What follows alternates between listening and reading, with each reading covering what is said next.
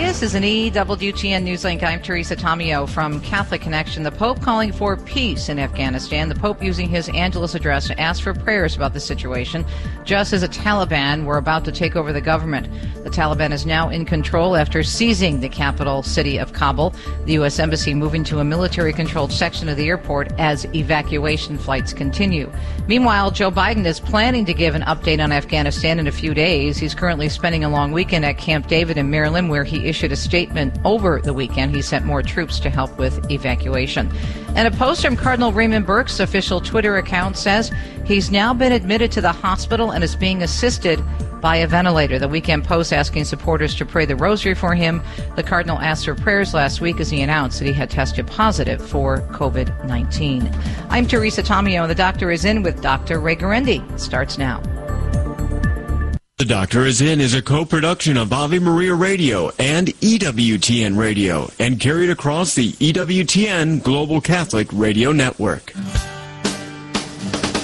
How are you, sir? This is Pierre. Oh. I can't believe I'm talking to you, Dr. Ray the Great. Well, I don't know about that. I love listening to you. You have a personality just like my father. I don't think you should feel helpless.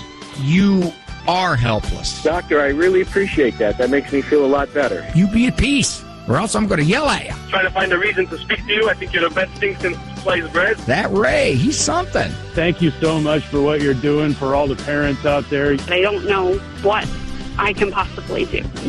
I don't either. I'm getting my money worth, I think, at this phone call. Now, from the studios of Living Bread Radio Network in Canton, Ohio, the hometown of Mother Angelica, here's Dr. Ray.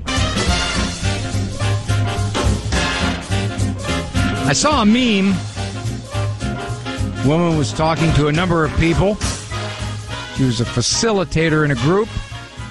She said, once again, I'd like to call this group the Session of Plastic Surgery Anonymous together. I'm seeing a lot of new faces. And frankly, I'm a bit disappointed. Now think about that. That's an IQ joke. Got to have a somewhat level of an IQ to get that one. I'm Dr. A. Thanks for joining me here on The Doctor Is In. They told me I was gullible, and I believed them. This is E-Person Monday. Notice the care with which I'm taking to be linguistically sensitive. Person, not male. E-mail. Again, patriarchal, constricted language. Broaden it out. E-Person. Still has son in it, so that'll be gotten rid of shortly here. But for right now, person sounds better than E-People Monday. This is where we take your missive. Oh, I can't even say missives. It's got miss in it. Your mis-ives. And discuss them. We're talking about the stuff you write in about. We will get to those. This was sent to me. Sent to me from a dear lady. Long ago, very, very creative lady, as you will see. You know those parenting tests they put out? All the different ways you can see if you're fit to be a parent. This is what she calls the driving test. Borrow a minivan, put three monkeys in the far back fold-down seat. Give each monkey one of the following items: a box of matches, an aerosol can of spray paint, a sharp stick. Take the car onto the highway into heavy traffic. Maintaining traffic speed, keeping at least one hand on the steering wheel, prevent the monkeys from doing any damage to your car or to one another or passing automobiles without violating any rules of the road, stopping the car, causing or getting into an accident. Here's another one. This is the personal fashion test. Buy one set of clothes in the heaviest gauge sailcloth available. You will only be able to afford to replace these clothes once every 10 years. For a special occasion, dye them a different color. Buy one pair of sturdy shoes. Whenever you leave the house, wear them. Indoors, wear slippers or go barefoot. Wear any two socks that you can find. Unmatched socks is the closest thing to a fashion statement that you will make for the rest of your life. The privacy test. Handcuff yourself to a moody, strong-willed stranger who has poor sleep habits, no social skills, and burps a lot. Throw the key to the handcuff into the ocean. For the next 6 months, go to the bathroom, take a shower, sleep, cook dinner, visit friends, drive, type, talk on the phone, attend mass, go about all your normal business with this person handcuffed to you. Finally, the diet test.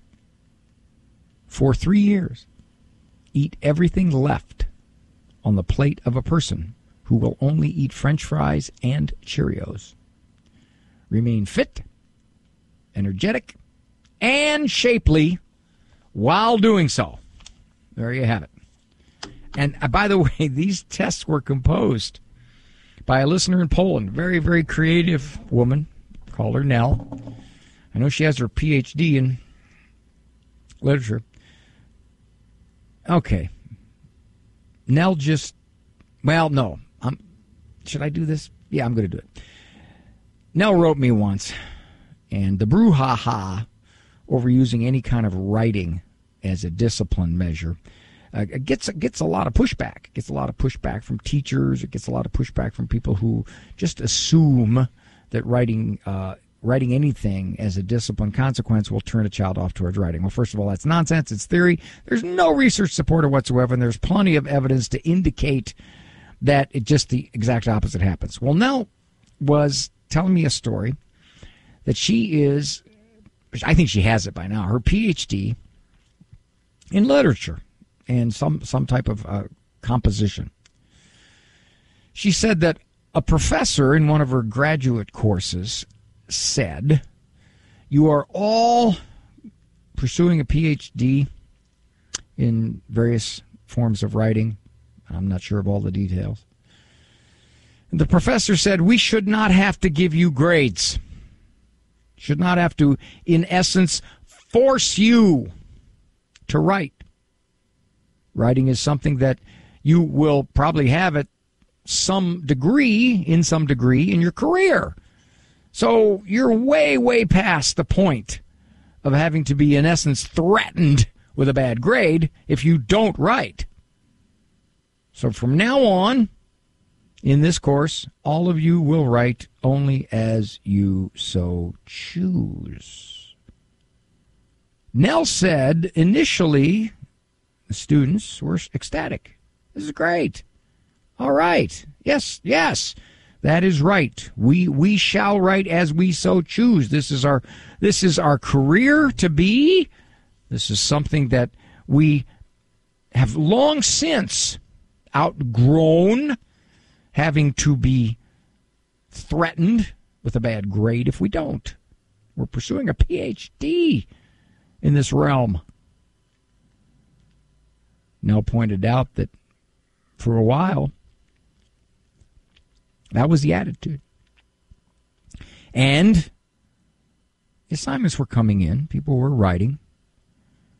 As the semester wore on, less and less assignments were being pursued.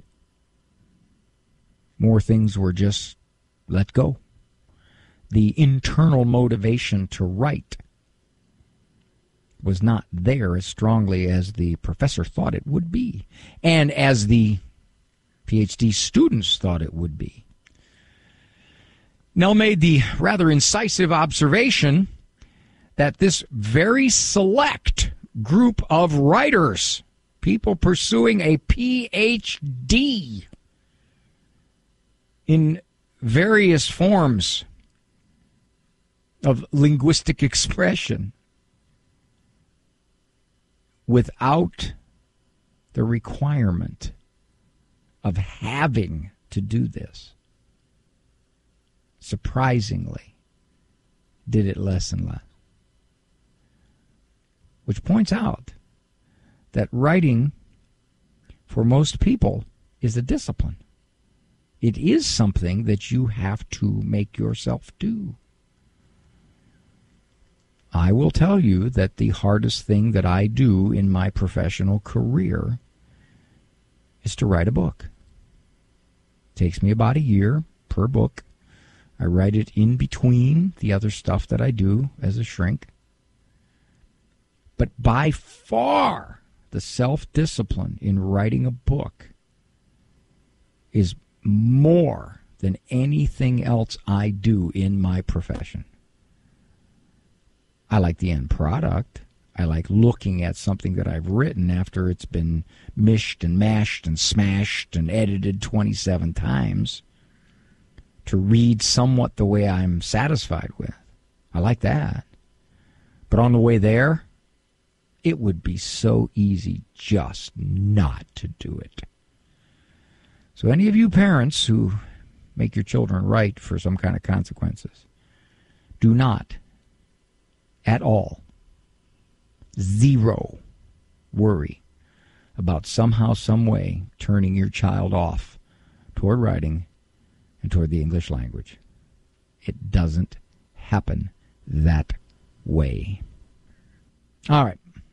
When we come back, I got the e-persons stacked up and in the queue on the phone. I'm Dr. Ray. I appreciate your company. Thank you for joining me. The doctor. Calling Dr. Howard. Dr. Fine. Dr. Howard is in.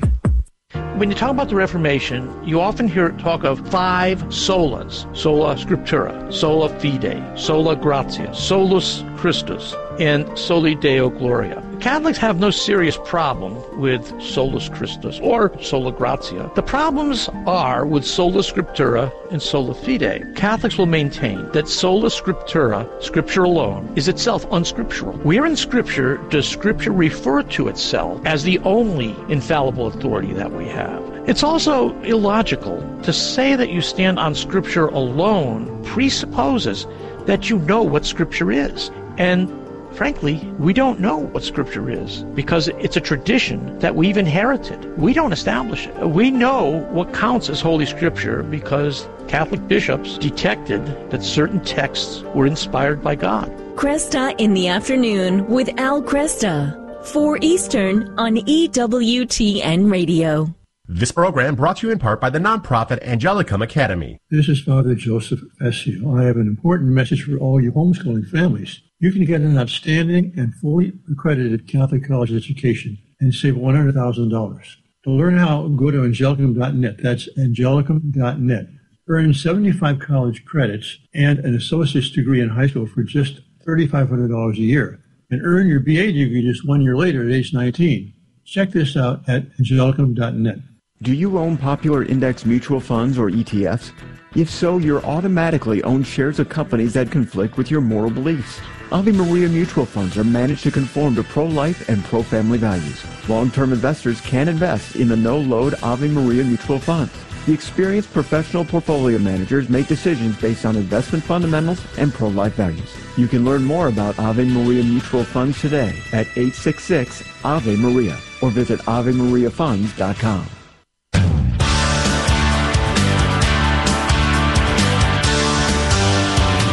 I used to struggle so much with being indecisive.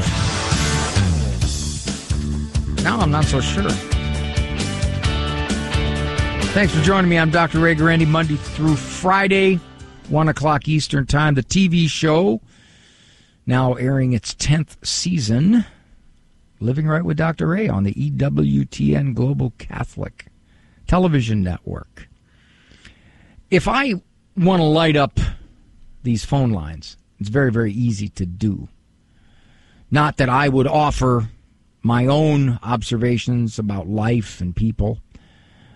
All I have to do is bring up the subject of COVID or tattoos. Some weeks back, I brought up some observation about tattoos, you know, from a psychological perspective. Basically, I think my point was that the human condition, we are sheep. And whatever catches on as a cultural, societal phenom, like a tsunami, roars through especially the younger group. They like to think they're independent, but in fact, they are probably the most influenced by the peers of anybody. And you don't have to be 16. You can be 33. I made the observation that the tattoos fade.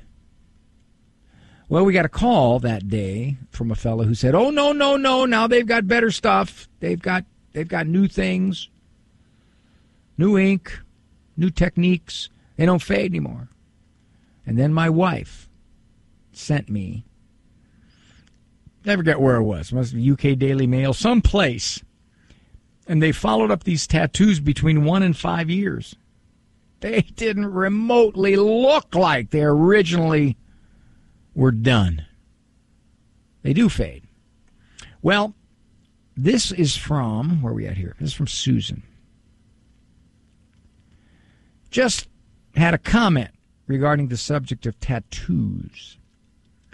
As an RN in Michigan, I've worked on a maternity unit for 23 years. Needless to say, I've seen some horrific tattoos. The ones that are most amusing are the ones on the post-pregnancy abdomen that have stretched so badly that there are stretch marks throughout the tattoo, and it is almost impossible to determine what it started out to be. Weight gain during pregnancy can cause stretching of the tattoo anywhere on the body. So grateful my husband and I never got tattoos, nor our 3 daughters. Not having a tattoo today is a statement in itself and is not being a sheeple. So that comes from Susan. Then this one came in from Barb. Somebody brought up the point that if you're interviewing for a job, depending upon what kind of tattoo you have and where it's placed, it could affect you. And then somebody called in and said, no, tattoos are so common now it makes no difference. She is, okay, no, this is her story, I guess. An HVAC student, which is probably sounds like heating something and air conditioning, asked the teacher at high school tech program for a good referral to employers. The teacher said, "No one is going to hire you with those tattoos." The student says, "No one cares about that anymore. Teach, you're behind the times." A few minutes pass, and a friend of the teacher walks up who happens to be an HVAC heating, is it heating, ventilate, air conditioning? I don't know what the B is. Company owner. After being introduced, the student asks about a job. The owner says, "I can't send you into people's homes to fix their air conditioning or heater with those tattoos." Barb says the student had his tats removed and is now gainfully employed. So, in fact, there are those occasions when, indeed, the tattoo, and depending upon where, how much, how big, for some, is going to be a factor. Many of you listening to this program have more than your 1.86 allowable children in our culture. Our culture is rapidly deciding what new morality is to be. There are all kinds of things that the culture now says is group morality. Group morality being you must be a certain perception regarding climate change, you must be a certain perception regarding COVID, you must be a certain perception regarding immigration. Those are the new group moralities. The individual morality is getting pushed aside, especially sexual morality.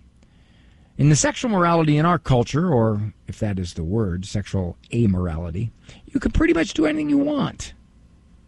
There is one thing, though, that we frown upon, and that is having more than 1.86 children within a committed marital relationship. Those of you, especially moms, the guys don't get the heat as much as the moms do, who have more than 2 children you start getting critiqued, you start getting mocked, you get opinions that you didn't ask for. These are very intimate decisions between you and your spouse, and it amazes me how some people feel they just have the right to comment upon how you choose to welcome children. And you know the nonsense. Do you know how this is happening? Yeah, don't you? Do you have a TV? Yes, matter of fact, we have 4. What's your point? Well, I'm sure glad it's you and not me. With that attitude, I would suspect my kids are too. Are you going to get fixed? Pretty clear we're not broken. Well, this came in to from Scott. It came into EWTN, and then it was forwarded on to me. I'll give you a little backdrop on this. When we were adopting, waiting in line for a second child, there was a young birth mother who said, I never had a big brother growing up. I always wished I had a big brother. As far as we know, we were the only people on the waiting list with a little boy. So she chose us to place her baby with. That baby is now 32 years old and is stationed in Germany as a major in the Army. This comes from Scott. I am not Catholic, Dr. Ray, but I really should be by now. I'm just apprehensive, I guess, to take the steps to becoming one. One thing I have heard you talk about in your program concerns some people's perceptions of large families. Got me thinking. I grew up in the 70s and 80s, and as a young boy, starting around 3rd grade, I'd sometimes walk home with a classmate friend after school. My friend had 4 siblings. That seemed like a lot to me. I only had an older sister at home. He had 2 sisters, 2 brothers, and this was my first real glimpse into what a larger family was like. My friend was next to youngest with a little sister, and his oldest brother was out of high school, still working at home. Siblings were all nice, but when I was there, I remember how special it felt having his oldest adult brother wanting to hang with us and do activities with my friend when he was home. Mundane things like going for a Mountain Dew, throwing the football around, helping rebuild a Briggs and Stratton engine. At that time in my life, it seemed pretty cool to do those things with an adult that sometimes let us do things we couldn't do around our parents. I learned a lot about females, too, from him. That would have taken me years to know on my own. I guess what I observed in this family was that most of them got along pretty well, but how many kids get to experience having a cool adult brother that actually wants to interact with them and have fun? At that point in my life, I thought bigger families were awesome. It seemed like in their family, the oldest and the youngest siblings got along best. But that's true. I even noticed that in my own family. My son Andrew, he was the oldest. Lizzie was the youngest, 12 years between them. And Andrew always took care of Lizzie. He spoiled her rotten. There was a different dynamic I noticed, and I'm not sure if this is common or different personalities. Dynamic between the middle and youngest versus the oldest and youngest. Looking back, I'm not sure why this dynamic made such an impression on me at the time. I had fun with my own friends my age, but his brother added something to the fun that made it special because he was older. Big sisters sometimes don't want to play all the star wrestling with their little brother and his friend the way cool older brothers do. For a boy, having an older brother who doesn't ignore him, doesn't neglect him, doesn't look at him like he's just a pain, a cool older brother takes his younger brother under his wings, keeps an eye on him, does things with him. I'm 15 years older than my brother. I was 15 and a half years old when he was born. One of the reasons I think he was born is because my brother before him passed away. He and I, from that, pretty much that moment on, have become best friends. I was in college, I used to use him to introduce me to girls. He'd be 7 or 8 years old, and I'd say, hey, Mike, go over and talk to her. Then I'd go over and say, ma'am, is he bothering you? It was great. Better than having a dog, you know. To this day, he and I have been lifting together for 30 years, 40 years, played softball together. He's my best male friend by far. I'm the older brother. Now I'm the aged older brother, but at that time, that older brother, younger brother thing was cool for me, too.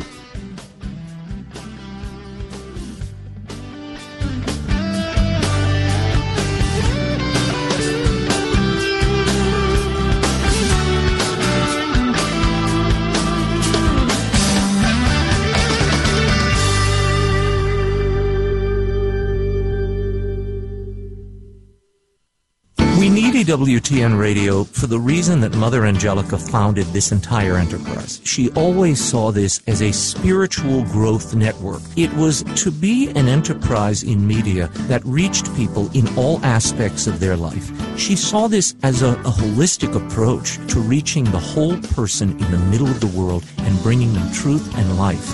Raymond Arroyo thinks Catholic radio is important. So should you.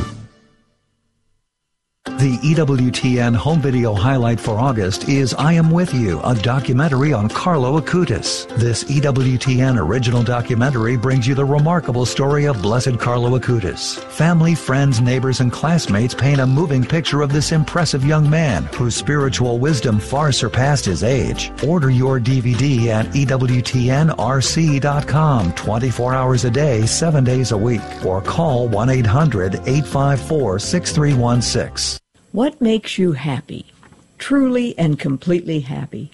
Not just for a day or a year. What makes you truly, completely happy day in, year out? St. Thomas Aquinas says, God alone satisfies. Each and every one of us in the human race desire happiness.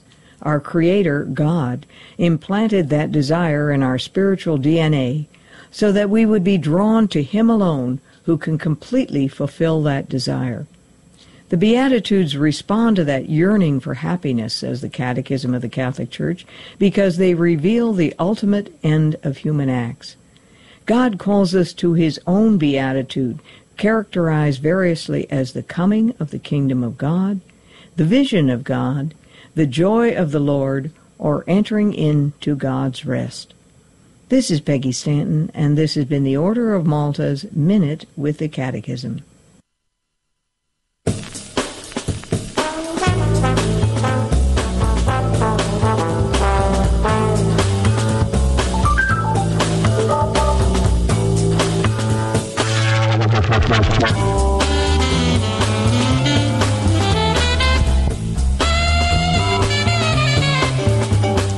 One thing, how can there be self-help groups? You ever notice that? Self-help. I was in a bookstore the other day, and I asked the lady, I said, can you show me to the self-help section? She said if I did that, it would defeat the purpose. Good to have you with me, Dr. Ray Guarendi. Thanks for joining me. Doctor is in. This is E-Person Monday, where I take a chance to tackle the E-Persons that come in each day. Certain ones are selected. Certain ones are just asking for referrals to people in an area. Others making a comment. Some are giving me a heads up on a particular article.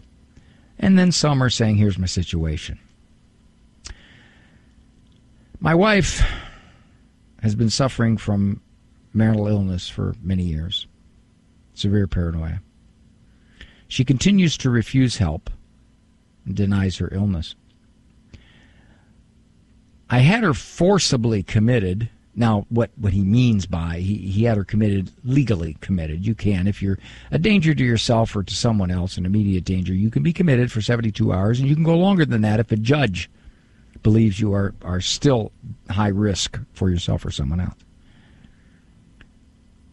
And he said, he goes on, I had her committed through a court order. It was very painful for our family. Well, I had my daughter. committed when she was, actually before she was age 18, when I became her guardian, then in fact got her a number of group homes. she was evaluated for more than 2 weeks at that time, but she refused care and medication, responding with total defiance that continues today. One of the great difficulties of someone with a significant mental disorder, and typically there is neurochemical brain involvement. Now, someone might say, Dr. Ray, how do you know that? Well, in most cases, we can't measure it. We don't have the sophistication neurologically for the assessment tools, but you conclude that on the basis of the severity of the symptoms. Is there a loss of contact with reality? Are there delusions that are false beliefs that are simply stubbornly resistant to reason? Is there serious personal hygiene decay? I mean, are you seeing things that in fact would indicate something is drastically wrong in the functioning of the brain? Now, the levels of insight into this, the levels of cooperation of the patient into this vary widely. And some can absolutely refuse any kind of intervention, any kind of help. That's really the worst case scenario. He says, I try to maintain a life with her. I continue trying to get her to talk with a psychologist or priest, to no avail. Sir, it sounds, given what you've briefly described, is that a psychiatrist, one who can prescribe medications, and the church has absolutely no problem with these kinds of medications and these sorts of severe mental disorders. The problem is that she wants no help at all. None. Zero. Now, talking to a psychologist or priest could help a little, but it isn't going to do much for the brain derangement, the disorder that's going on in her brain. So, he says, I'm getting weary physically and emotionally in the face of continued defiance. What I would suggest to you, sir, is that you quit pushing on her. But Dr. Ray, she so much needs help. Yeah, I know, but you've lived with this for years, and you've lived with her defiance for years, and there really is likely nothing you're going to do. I think, again, I can't predict this, but if I'm looking at the basis of what I've seen before, what can happen is an exacerbation of the symptoms, making them more intense, more extreme, and then another commitment, at which point they may, in fact, give her medication against her will, including shots of some type. In fact, sometimes there could be a dangerous episode. She could wander from home. She could get so paranoid that she does something serious. So I think those are the things you really need to keep a close eye out for. But in terms of trying to get her to get help, be very careful how hard you push on that. That's exhausting to you. It's frustrating to you. And you keep thinking you're going to be able to get through to her if you repeat yourself enough times, and that's part of where your exhaustion is coming from. Are there any books you'd recommend to help me endure and cope? Yes, I recommended some books to him. My faith is strong, I'm always hoping, and I'm forever praying. Given the age of your wife, and I did not say her age because I didn't want this to be anything more than an anonymous letter. Given her age and given how long this has been a problem, my guess would be that you pray for strength. You pray for the ability to have some peace for yourself. You might want to consider getting some help, getting someone to come in just so that you can leave the house. I don't know if you can or you can't. I don't know her level of functioning. I would also suggest that you really seriously consider cutting down your attempts to convince her, your attempts to push on her, your attempts to give her names, your attempts to call people, because that's frustrating. It's probably futile, and it's absolutely exasperating and exhausting. Not unusually, people will call me and they'll say, "I'd sure like my spouse to come in and see you. I would like my adult daughter to come in and see you. I would like my relative to come in and see you. They told me to call you." And you know what I tell those folks? Have them call me personally. Another person generally calling for therapy for someone else almost always doesn't work real well. Much of the time, the person coming in is doing it only to appease the other person's pressure. When I say, please have them give me a call themselves, much less than half the time they do. So, my friend, in a situation like this, sounds like you're persevering, but I think you do need to find a way to give yourself your own peace in this, because to alter the way your wife is seeing things, the way your wife is doing things, when she is totally resistant, puts you in a no-win situation.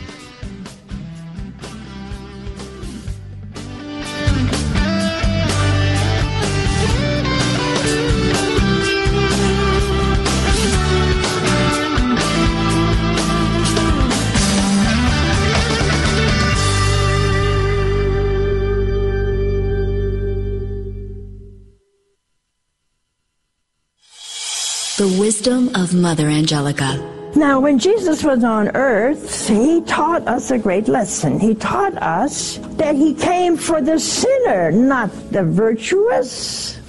He came for you because you are imperfect, because sin comes easy to you, and sometimes you don't have the willpower to say no. But you see, if you understood the awesomeness of God in all his power and all his wonder, and he comes down to our level, he wanted to feel, how do you feel?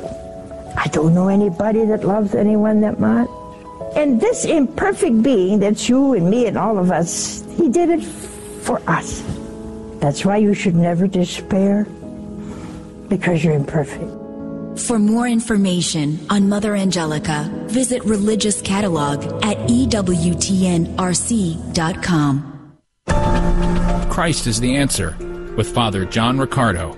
John chapter 11, verses 21 to 26. This is the story of Lazarus. Lazarus has died. Lazarus is one of his best friends. Just before this passage, we hear the news that Martha and Mary send word to Jesus that the one you love is sick. And the next line in the scripture is, now because Jesus loved Martha and Mary and Lazarus, he stayed where he was. His friend's in need. He can heal. They've seen him heal before. And yet somehow, because he loves him, he stays. And Lazarus dies. And then Jesus shows up 3 days later and is greeted by Martha and Mary, who confront him with the words, Lord, if you had been here, my brother would never have died. Rather applicable for many of us in our lives. We ask the Lord to do one thing because we're certain it is what we think is best, when in fact he has something which far surpasses what we ask for. The challenge is, in waiting for that to happen, we go through very trying times, which oftentimes makes us wonder, does he really care?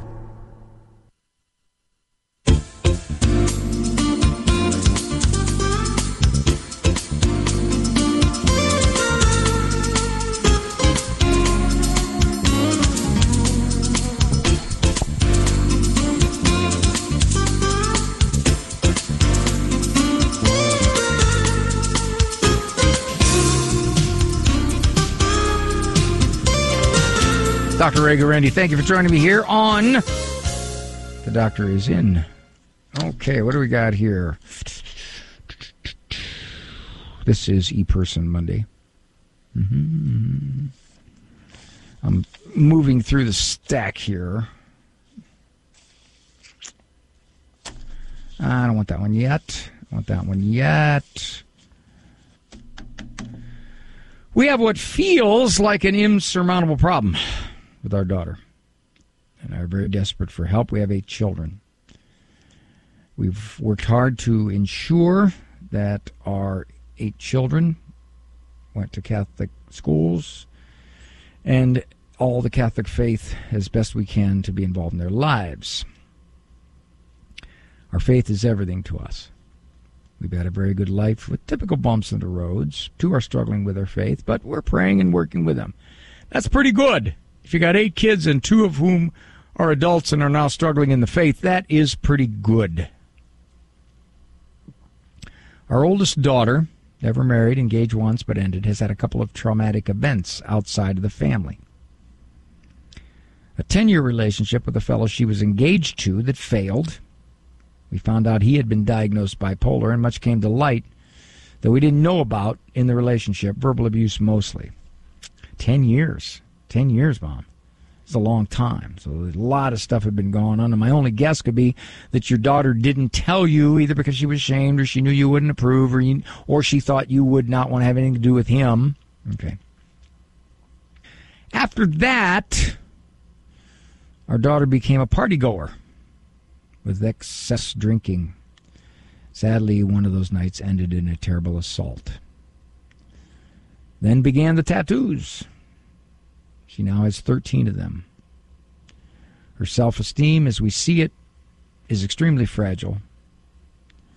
And how difficult it is to bring up an issue without her thinking we are condemning her and judging her. I would guess this didn't just happen after the breakup with this fella that she was with for 10 years. My guess would be there was that decline occurring within those 10 years. And after the breakup, she developed an attitude of, I don't care, I'm going to do what I want, the heck with it all. Just my guess. I can't know. She knows how much we love her, but that issue is how much she hates herself. This is very evident in conversations we have had with her. Now we come to find out she is publicly exposing her tattoos and herself on the internet. We fear what is next. As I say the word fear, I know that is not godly at all, and that the Lord will always watch over us. Okay, Mom, what I want to say is yes and no. There's nothing wrong with using the word fear. You can fear events. You can see something coming down the pike that you think has a pretty good chance of happening, and you would be significantly ill at ease about it. I got that. That doesn't mean you lack faith. You could believe it or not, you can still be at peace and recognize that something's a possibility. Maybe that's the peak of peace, you know? The Lord will always watch over us. Of course he will. And he'll give you the strength to deal with it. But he doesn't interfere with free will. And your daughter, you know this. I'm not telling you anything you don't know. Your daughter is perfectly free to make really bad decisions. And the Lord isn't going to stop her. Now, with your prayers, you and your husband, yeah, things may turn out good eventually. We are seeking direction and wondering if we could speak with you, Dr. Ray. With the decline of our culture, and our culture is in a moral freefall, I don't think that's a nihilistic perspective. I don't think that's a perspective that essentially says, oh boy, oh whoa, not Eeyore on Winnie the Pooh. Oh boy.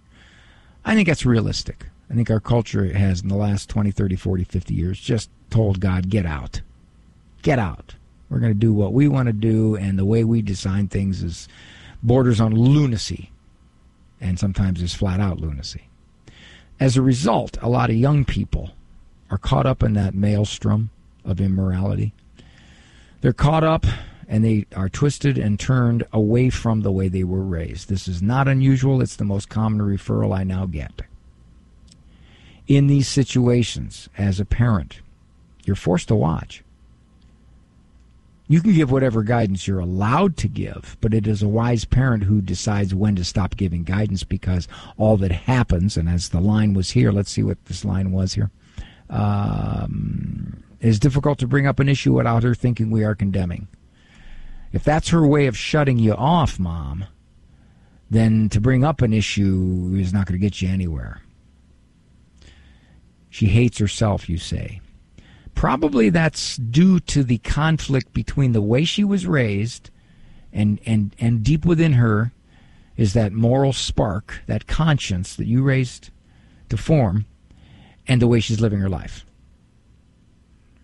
But wouldn't that stop her then? Not necessarily. Many people are in that kind of conflict and turmoil. They do what they want to do for the moment. They realize it's against the morality that is still flickering somewhere deep within them. But they do not have the self-control, the wherewithal, the motive to stop. They don't. That's why a person who's an alcoholic knows that the alcoholism is ruining his life. He's going to lose his family. He's going to lose his job. He's going to lose everything that's dear to him, and he keeps going anyway. Dr. Ray, but there's a physiological component there. Yes, that's true. That's true. However, there's still a free will component involved in most people. And I think the free will part with your daughter is not something you can do anything about, and maybe God isn't going to interfere with that. Not to say your prayers won't benefit, but they may not benefit as quickly as you would hope. I think you've discovered the key. You love her. You'll be there for her to support, not enable, to support. And hopefully she will realize that this stuff that she is doing leads to a dead end. I can't say. I can't know. I don't know your daughter. But from what you're describing, it sounds to me like she's basically said anything goes. I don't care anymore. I've given it up. I want to do what I want to do. But I don't think it happened overnight. I don't think it happened after the breakup, that 10-year relationship with a guy that sounds like he had mental problems too. It sounds like it was coming and it was always there, and she was keeping a lot of it from you. And then once he was gone, then she just decided, I'm going to live as I choose to live in whatever way I choose to be. Thank God for your 6 of your 8 children who are still in the faith. And, I'm sorry, 5 of your 8 children who are still in the faith, 2 that right now are open to it. That's a tremendous record, by the way. A very, very good ratio in this culture that is so good at pulling kids away from the way they were raised in the best of homes. Your daughter is the one who is the most struggling of all your kids. There always will be one and a bunch of kids who will be the most struggling. And sometimes it can be a very serious struggling, which it sounds like you described. Okay. Continue to pray. Continue to be there. But recognize, do not allow this to destroy your peace. You were asked to raise her as best you could, and you did. You did. Do not allow this to creep into your joy and your peace as a mother and father for those other children too. Because sometimes one very self-destructive child can take away the benefits of a good parent from the other kids. So if you're emotionally functioning at 62% of your best because of your daughter, you got to work to raise that up for the sake of the other kids. I'm Dr. Ray.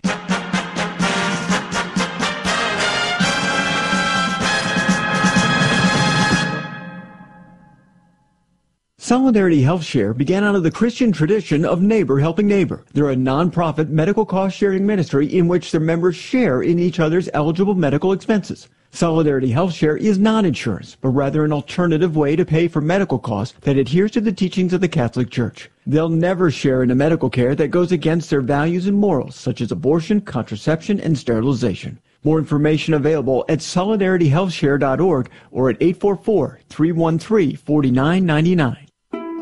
Bishop Robert Barron on the priesthood. Vatican II teaches that every baptized person is a participant in the threefold office of Jesus, which is priest, prophet, and king. So as priest, Christ is a sanctifier. He effects a reconciliation between divinity and humanity, right, by his great sacrifice on the cross. Every baptized person does indeed participate in that, in the measure that we all have that calling to reconcile divinity and humanity, to bring God to people and people to God. That's true of every baptized person. Vatican II further specifies that the ordained priesthood is different, not only in degree but in kind.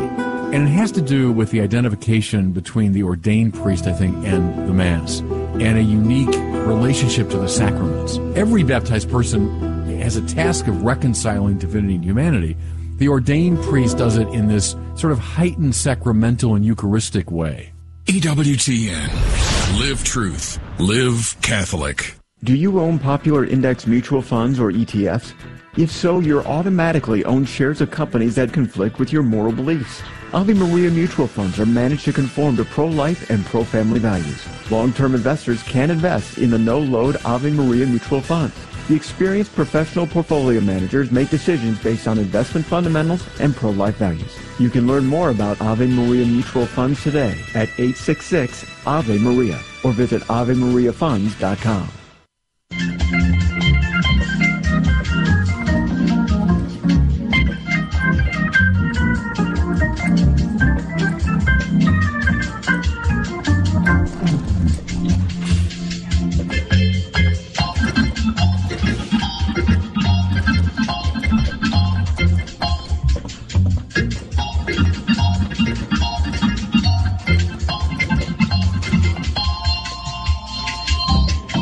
Good to have you with me, Dr. Ray Guarendi here. Last quick e-person.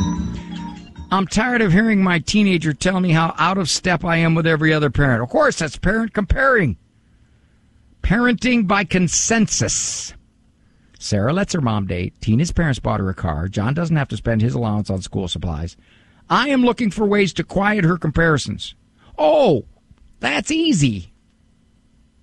Just do what the other parents are doing.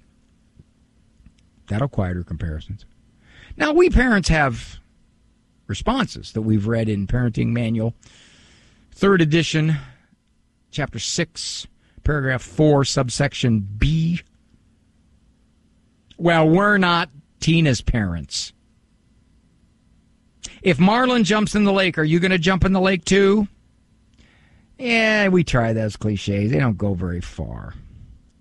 What I would suggest... One, you can ignore it.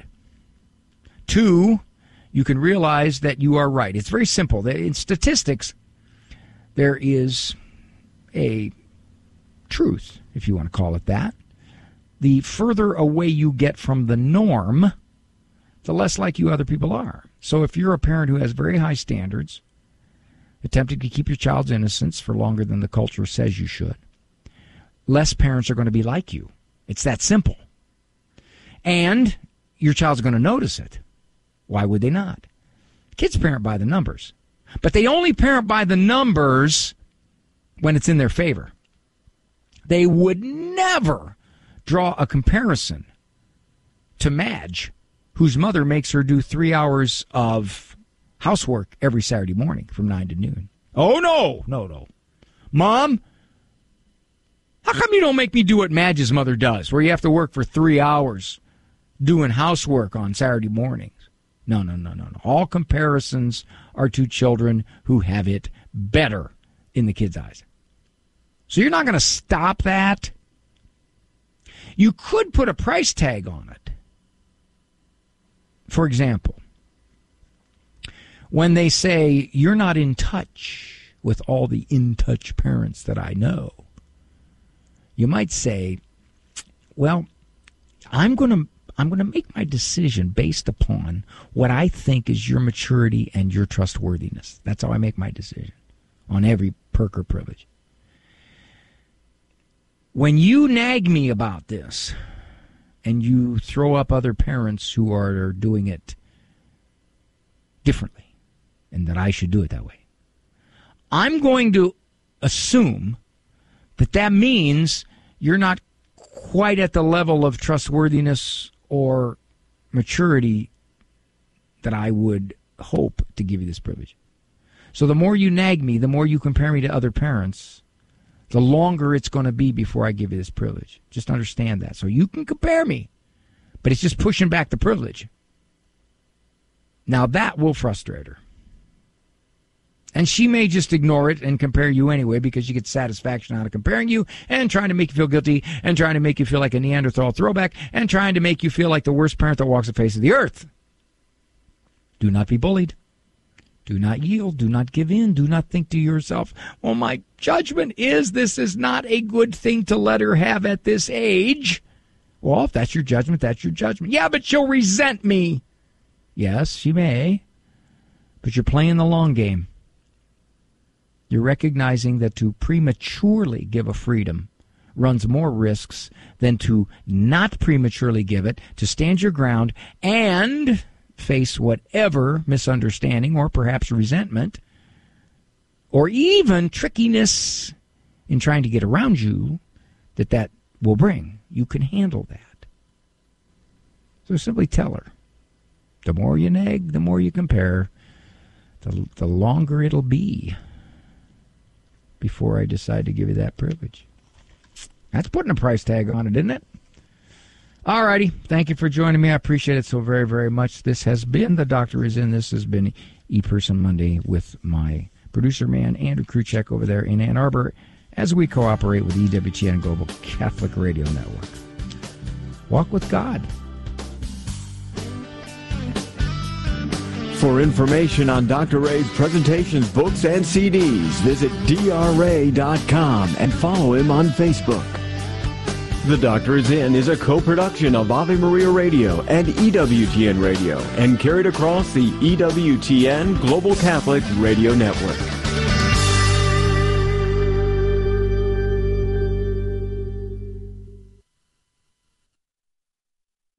Is your marriage struggling? You are not alone.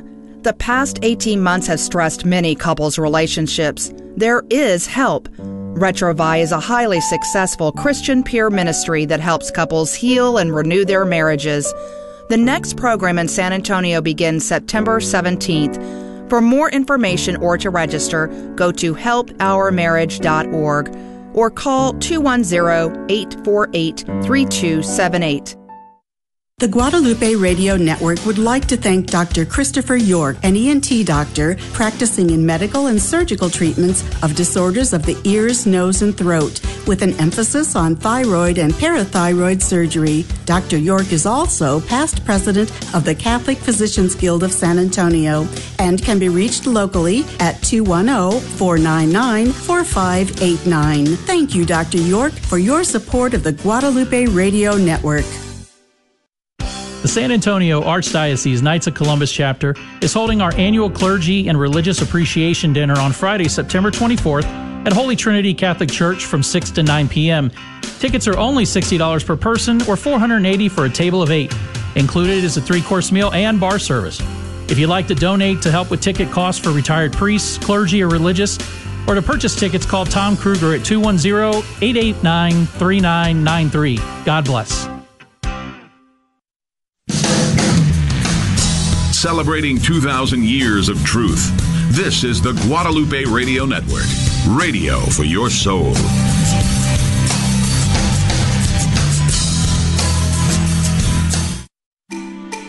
Streaming to the world at grnonline.com and on your FM dial at 89.7. We're KJMA, Floresville, San Antonio. All Catholic, all the time.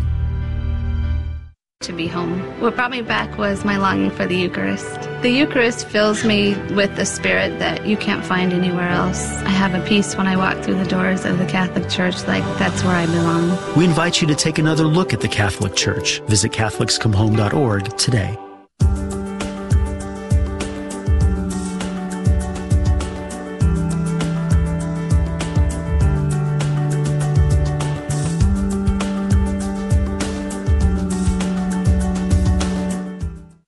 That allows you to instantly stream EWTN to your TV All you need is a high-speed internet connection, a TV, and a Roku player. For more, visit EWTN.com/Roku.